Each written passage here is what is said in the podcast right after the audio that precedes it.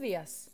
Hoy jueves 13 de agosto les damos la bienvenida a BTG Outlook, donde entregaremos información de FEX y aperturas de mercados para el día de hoy. El tipo de cambio abre en línea con el cierre ayer en 792 con los mercados mixtos.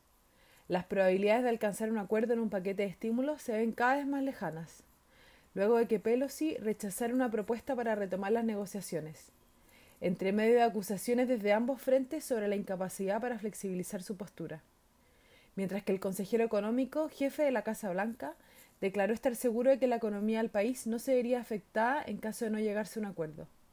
La Agencia Internacional de Energía recortó sus predicciones de demanda por petróleo hasta fin del 2021, con sus mayores reducciones en la segunda mitad de este año, recortando 500.000 barriles diarios la demanda proyectada diaria para los próximos dos trimestres.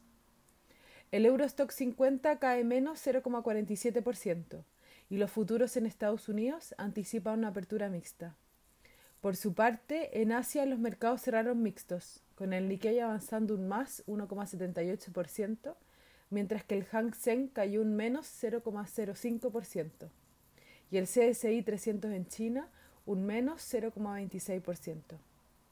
Los commodities transan negativos, con el cobre descendiendo menos 1,89% y el petróleo WTI un menos 0,28%.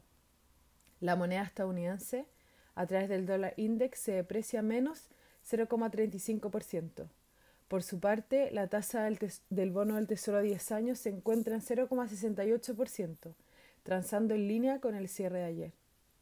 Con respecto a datos económicos, en Estados Unidos se publicaron las peticiones iniciales de desempleo la semana pasada con un registro por debajo de lo esperado en 963.000, mientras que las peticiones continuas continuaron su descenso, ubicándose en 15,48 millones durante la semana del 1 de agosto. En cuanto a los indicadores técnicos, el tipo de cambio opera en 792,5 hasta ahora, con las monedas emergentes mixtas y el cobre negativo. En cuanto a los técnicos, las principales resistencias están en 800 y luego en 805.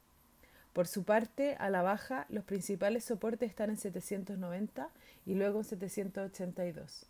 Muchas gracias por habernos escuchado el día de hoy. Los esperamos mañana en una próxima edición.